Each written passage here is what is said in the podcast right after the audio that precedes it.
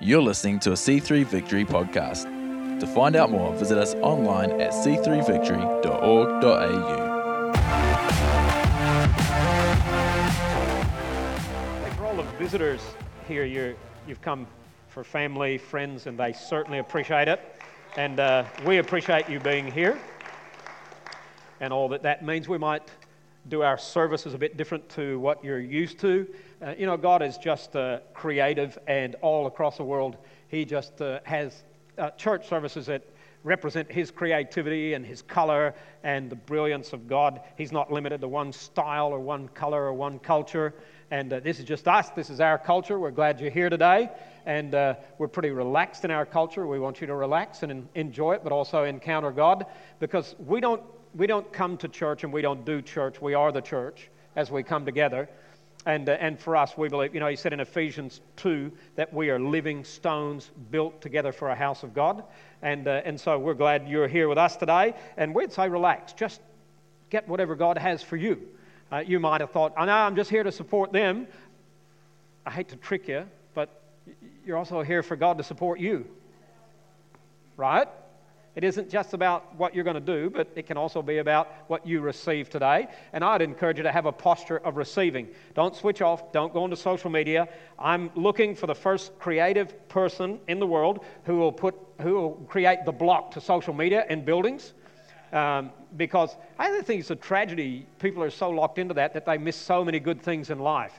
And if you lock into that, you're going to miss something of God today. And uh, it's just interesting. Janet and I will go out to dinner and we'll watch a young couple sitting there, and, uh, and within 20 seconds, their face is in the device and they're not talking to each other. I love the commercial that says we're always connecting but never connected. And so get connected today. So I, even this morning, I, I opened up a piece of news and it said the world has still not yet gotten used to what to do with these things because they're still new to us. And unfortunately, they're so new, addiction is rampant. Don't be addicted. Anything that causes you to be addicted is not good for you like that. So, anyway, I'm not going to preach on that, am I? I already ran Nate off. So, okay. Hey, we're glad you're here because we're in a series on the Holy Spirit leading up to Pentecost in two, day, uh, two weeks. Pentecost was that time in history where the church was born and born by the presence and power of the Holy Spirit. And the church around the world will celebrate that in two weeks, uh, which is awesome. Even the Savior came into the world by a process of the Holy Spirit into Mary. And so the church came into the world years later as a process of the Holy Spirit. So we're leading up to that and doing a lot of things around the person and the work of the Holy Spirit. Um, if you ever want to kind of get on my bad side, call the Holy Spirit it.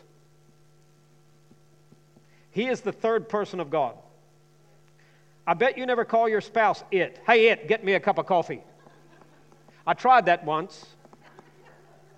I got coffee nice and hot all over me. So, yeah, it works, doesn't it? The Holy Spirit is the person of God, the third person of God. And uh, the Bible actually says he is worshiped, he is honored. He speaks to us, he leads us to know what the Father wants to do and say. And so he's going to do that today. And one of the great things that the Holy Spirit does is the ministry of freedom. And Freedom has been our signature series since 1997. I was sitting in the old, dilapidated, dismantle, uh, uh, dis, what are they called? Demountables. I was going to call them dismantle because that's what I did with them. Okay. And I'm sitting there on a uh, Saturday morning and I don't have a sermon for Sunday. That's a bad day when you're not getting a sermon for the next day. I felt like calling in sick. The only problem was I was the pastor and couldn't. And I'm just sitting there going, God, what am I supposed to do? It's like the Holy Spirit spoke to me quickly and said this profound thing. So profound, it stunned me. He said, Lift the carpet and look underneath. And I literally went, What the? And he said, Lift the carpet and look underneath. And I said, What does that mean? And he said, The church has a soul, a personality, a culture, a way of doing things, just like you do. There is rubbish in the soul of my church. If you'll clean it out, I'll build my church. And on that next Sunday, I stood up and said, Great news, church. We're starting freedom. You remember this, Karina? You were there? We're starting freedom in Christ. And they're going, What's that? And I said, I don't know. But we're going to find out together. And we've been on that journey ever since. And it's been our, it's been our signature series for years. We do it every year. Where the Holy Spirit has moved and just magnificently, wonderfully set people free, the church free. And it's not just happened at Victory, it's happened in churches, it's happened, see Dave and Kerry up there, it's happened at YWAM, DTSs we've taught at, conferences and other nations. Not because we found a formula, but because we experience an encounter with the Spirit of God that set us free. And so it's, it's, it's been uh, amazing to see people set free from addictions and depression and strongholds. And it's just a magnificent work of the Spirit that Paul talks about in 2 Corinthians chapter 3. If you got your Bible, you might want to take it and, and uh, open it there and stay in chapter 3. I'm going to kind of go up and down the chapter and just picking bits and pieces. I do not have time to. Uh, to do justice to the whole chapter. I picked up a book the other day and started reading it, and it's like 400 pages thick, going, This is a complex text. And I thought, right, how am I going to do that on Sunday? Not possible. We got 20 minutes. So don't worry about that. But I'm going to I'm going to pick the pieces out of there that bring us into that place to know that God is doing something powerful. In 2 Corinthians chapter 3, we're going to start reading at verse 17. And we've been doing this every year since 1997. For the Lord is the Spirit, and wherever, where is Nate? I'm going to honor him. I'm using the New Learner's Translation. Where are you? Where is he? Oh, you're up there in the booth. What are you doing up there? The Jets game's over. All right. Sorry, Nate, this is for you. For the Lord is the Spirit, and wherever the Spirit of the Lord is, there is freedom. So, all of us who have had that veil removed, what in the world is he talking about, veil? Only brides wear veils. No, not true. He's talking about there's this covering over your heart and your mind that prevents you from seeing and knowing God. And he's saying it's got to get removed. And those who have had it removed can see and reflect the glory of God. Only one person saw that regularly, and that was Moses. And he says, And the Lord, who is the Spirit, makes us more and more like him as we are changed into his glorious image. Now, look, before we unpack that a little bit, it's important to understand the context here. Because the context, it really is king, but then how does that apply to us? The context is in the day and age, Paul is writing to a church that he founded. They're like his children, his spiritual children. So he is writing to this church. And one of the reasons why he's having to write is to defend his own ministry. It's like a parent having to defend themselves to their children because their children have turned against them. That's a horrible day if that ever happens. It's, it's, it's not good. And they're belittling him, they're just discrediting Paul for his ministry for a number of reasons. And, and it's the very city where he pioneered the work of God. So he has, to, he has to back up a little bit and go, hang on a minute. Let me just tell you about who I am and why I do this and why I did it among you. And he has to defend his own ministry. And in doing this, he's showing uh, the new covenant as, contra- as contrasted with his ministry under the old covenant. You need to keep that in perspective. New, old. And he's defending that. And there's both a contrast and a superiority as you look at the new and the old, or the old and the new. And that's what we're going to do just a little bit, just to see this contrast and how it comes in to apply today. So let's go up to verse, or yeah, go up to verse 7. If you got your Bible open, 2 Corinthians 3, verse 7. Paul writes and says this in verse 7 The old way with laws etched in stone. You know, Moses came down from the mountain with the Ten Commandments.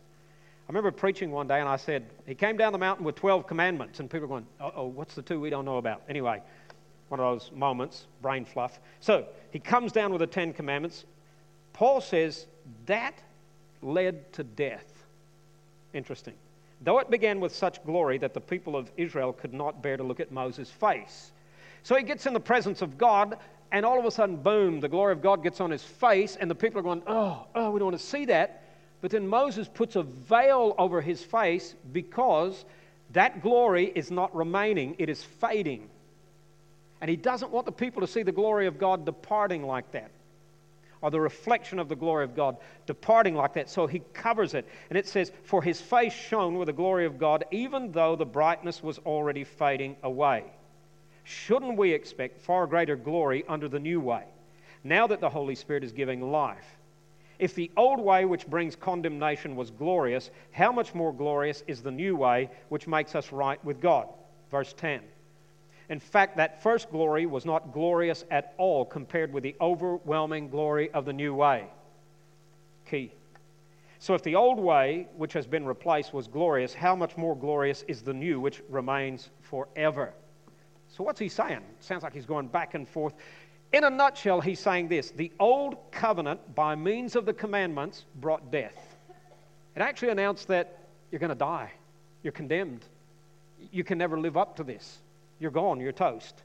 But the ministry of the new covenant, by means of the Spirit, brought forgiveness and freedom, which is awesome. The old, like a candle before the sun, paled and passed away. The new intensifies and lasts forever.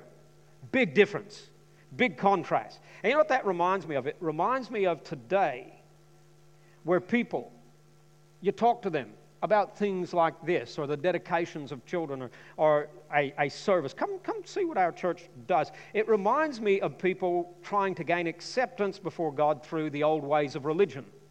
They still got religion down in them.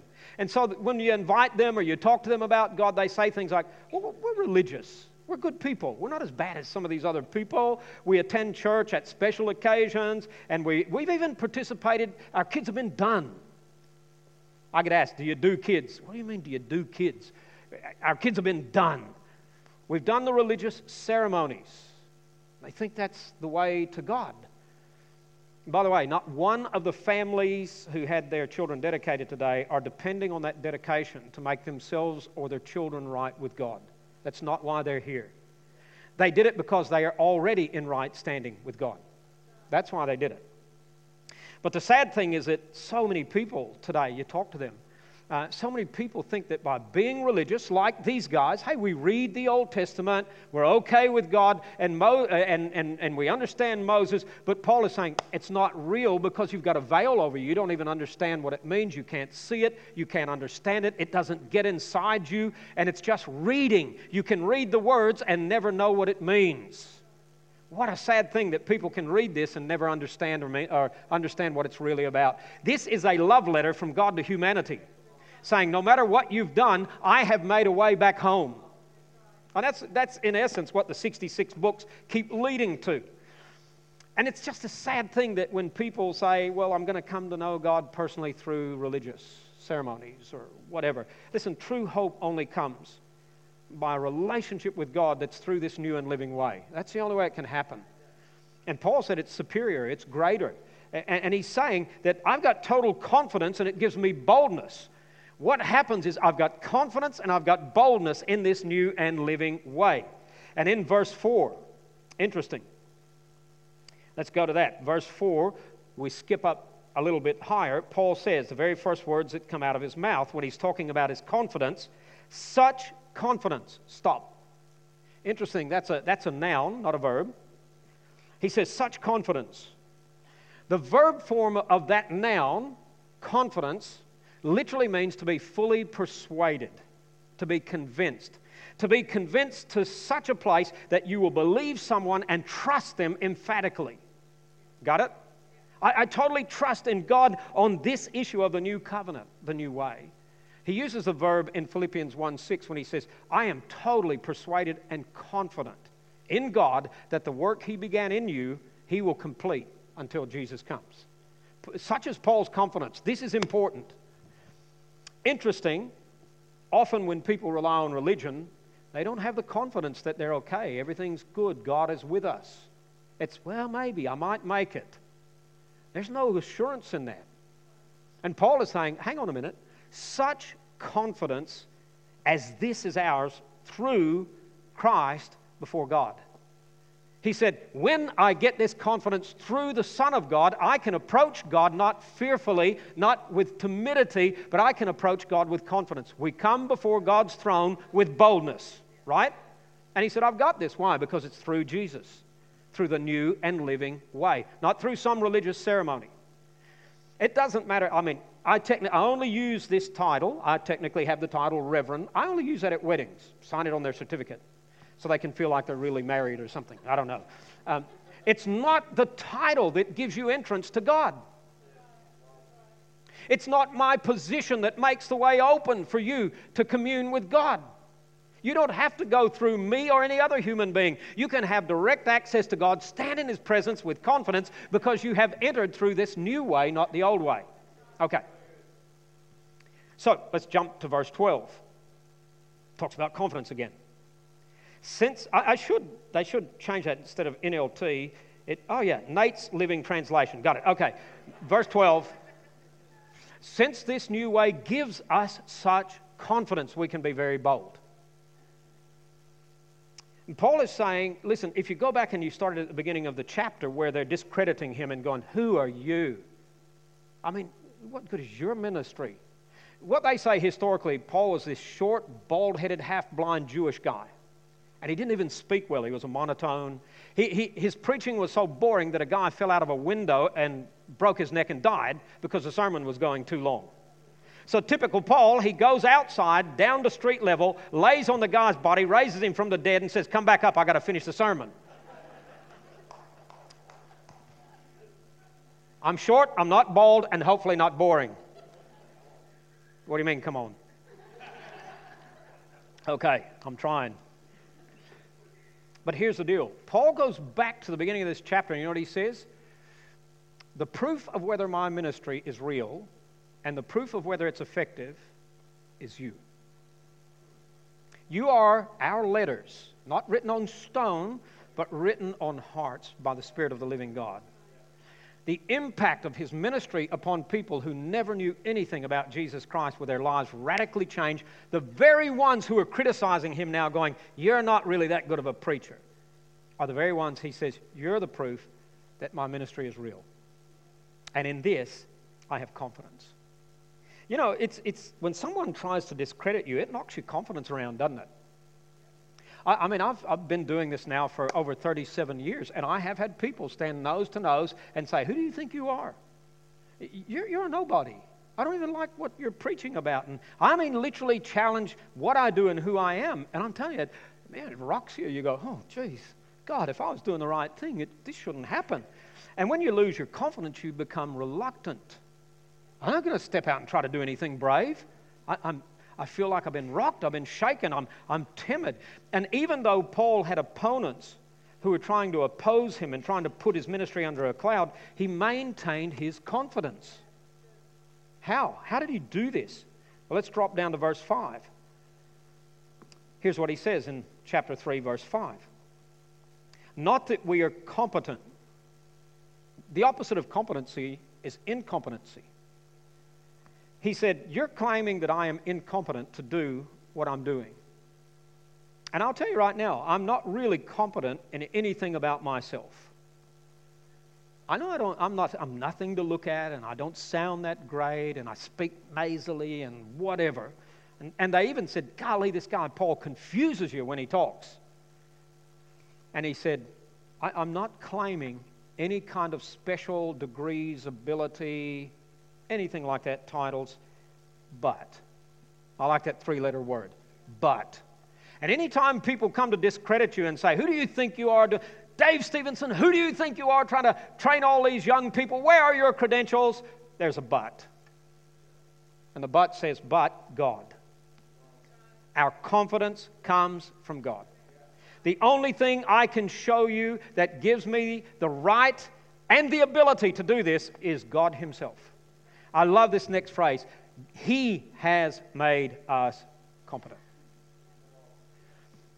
I, I've spent, I don't know, six years in tertiary study for this.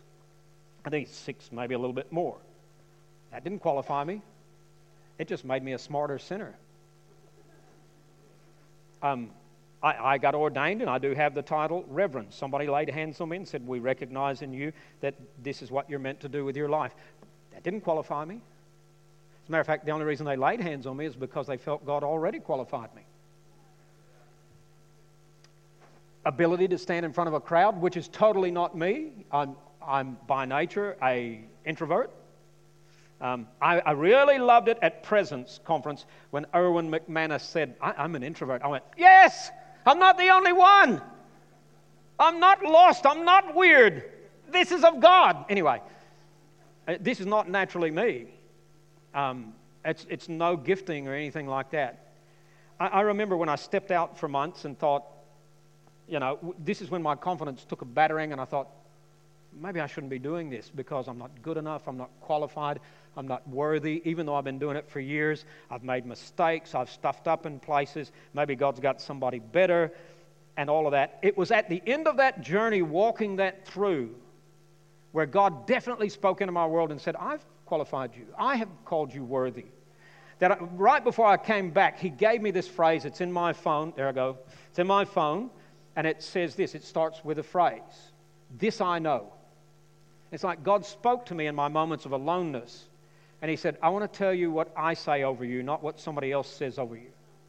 And, I, and out of God speaking to me, several phrases came, but the first two were the most important, and the first was the most important. This I know that I am called and chosen to be a child of God, and that He has favored me by His grace to be called His Son. This I know. The second one that came that was powerful this I know that my Father has called me to this ministry and He has made me competent as a minister of His grace. This I know. Now, it's, it's, it's not, um, I mean, all the education and stuff is, it is not, I mean, it's, wor- it, it's valuable. That's what I'm trying to say. It's not invaluable, it's valuable. Um, and all of that, and the gifting, it's good to have gifting. It's a good thing I'm not monotone and you're not bored, I can tell. Um, and all that's good, but really, when it comes down to it, is what has God made me to be? What has God made you to be? That's where you get your confidence. Because He says, He has made us, verse 6, He has made us competent as ministers of a new covenant, not of the letter, but of the Spirit. For the letter kills, but the Spirit gives life. The Father has qualified you to bring life. And Paul knew that his confidence was through the power of the Spirit at work, not his own charisma or his own giftedness as a leader. That's not it.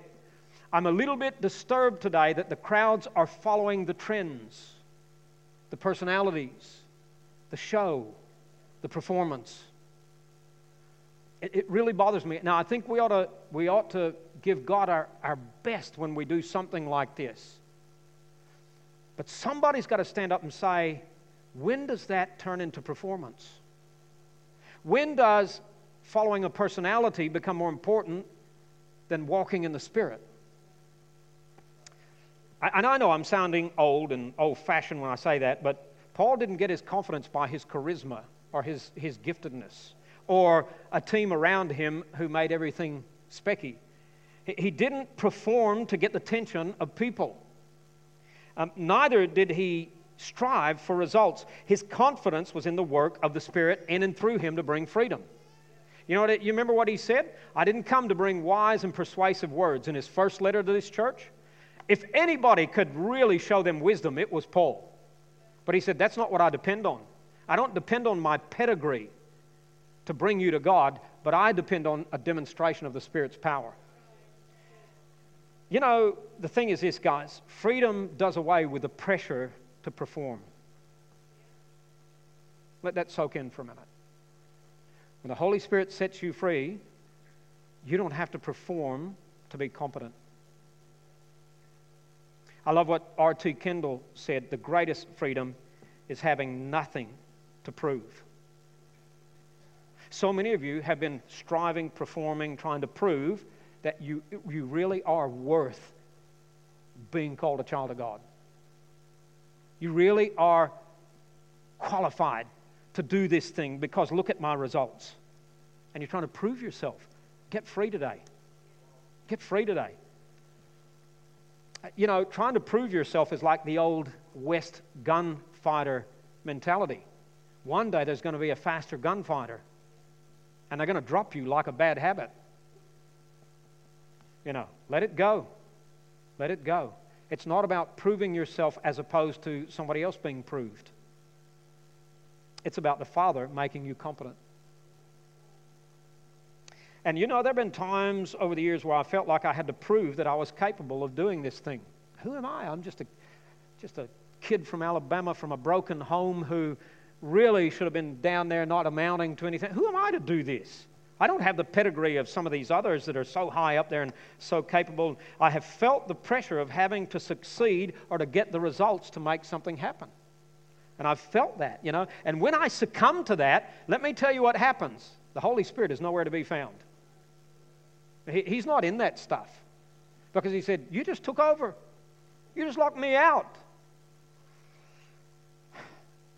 Listen, in this day and age, that kind of pressure also gets on the church. Why don't you like the church down the road? Why don't you have a building like them? Why don't you have a sound system like them? Why don't you have this like them? Why don't you do that like them? Stop comparing yourself. It's Him who makes us competent. Listen, we need a prophetic voice to remind us. And I just need to be a little bit strong here for a minute. So, visitors, just relax. But we need a prophetic voice in this day. Prophecy is not just foretelling the future, prophecy is also forthtelling what needs to happen today. Somebody needs to stand up and say, hey, enough. Because, listen, somebody needs to remind us it is not by might nor by power, but by my spirit, says the Lord of hosts.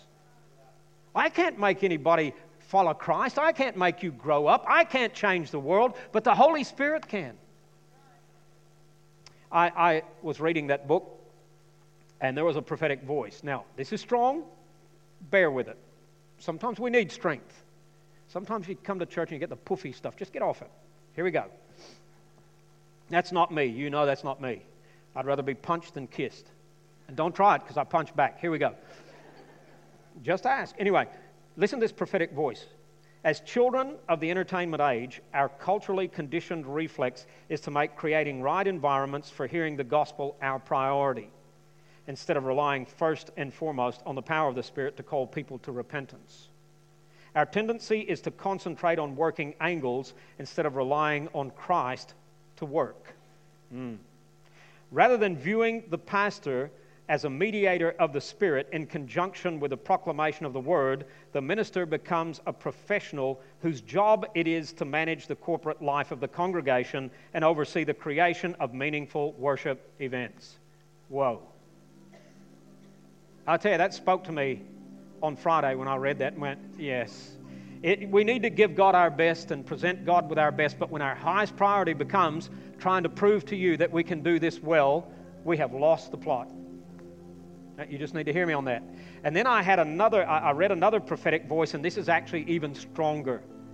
This said, when it moves like this, there's danger because he called it practical atheism. Whoa. It's an atheism that reduces the church to nothing more than the services it offers or the good feelings the minister can generate. Hello. God, how much of my ministry has done that? And not relied on your spirit. Forgive me. So let's go back to the verses we started with. 2 Corinthians 3:17. For the Lord is the Spirit, wherever the Spirit of the Lord is, there is freedom. So all of us who've had that veil removed can see and reflect the glory of the Lord.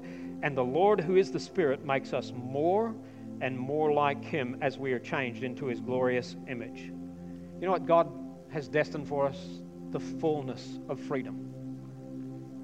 Absolute fullness of freedom.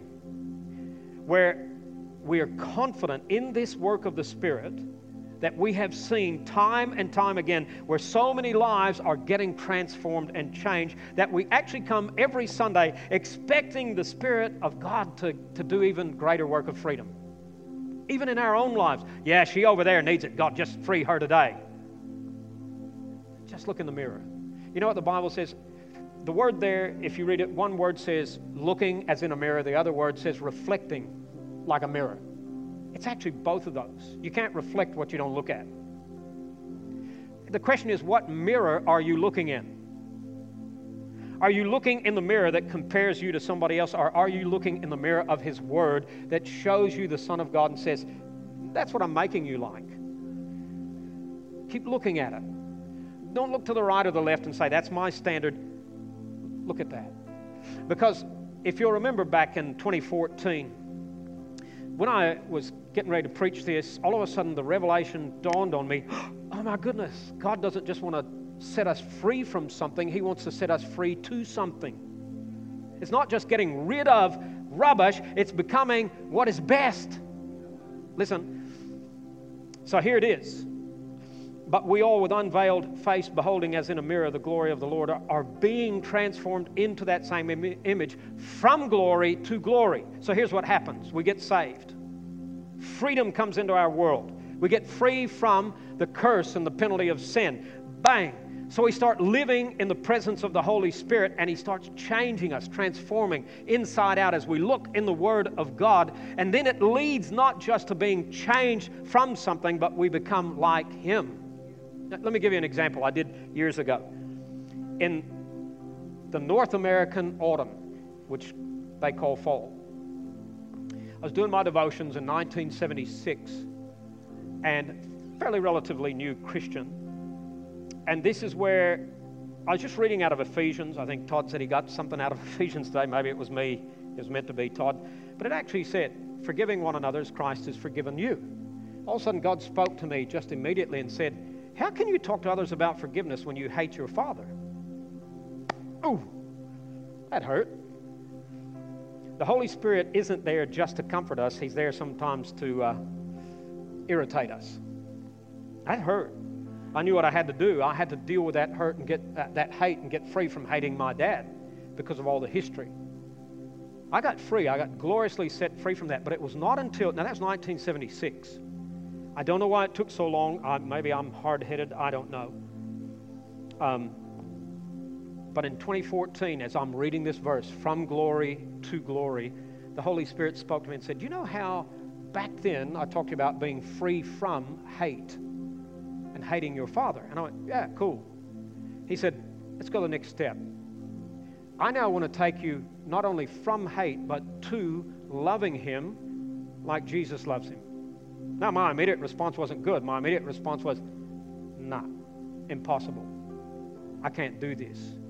And he said, Great, but I can through you if you'll just surrender that started, I actually shared that with my dad in 2014. I went to see him in New Orleans and shared that with him, and something broke. Our relationship has changed, and it just gets better every year.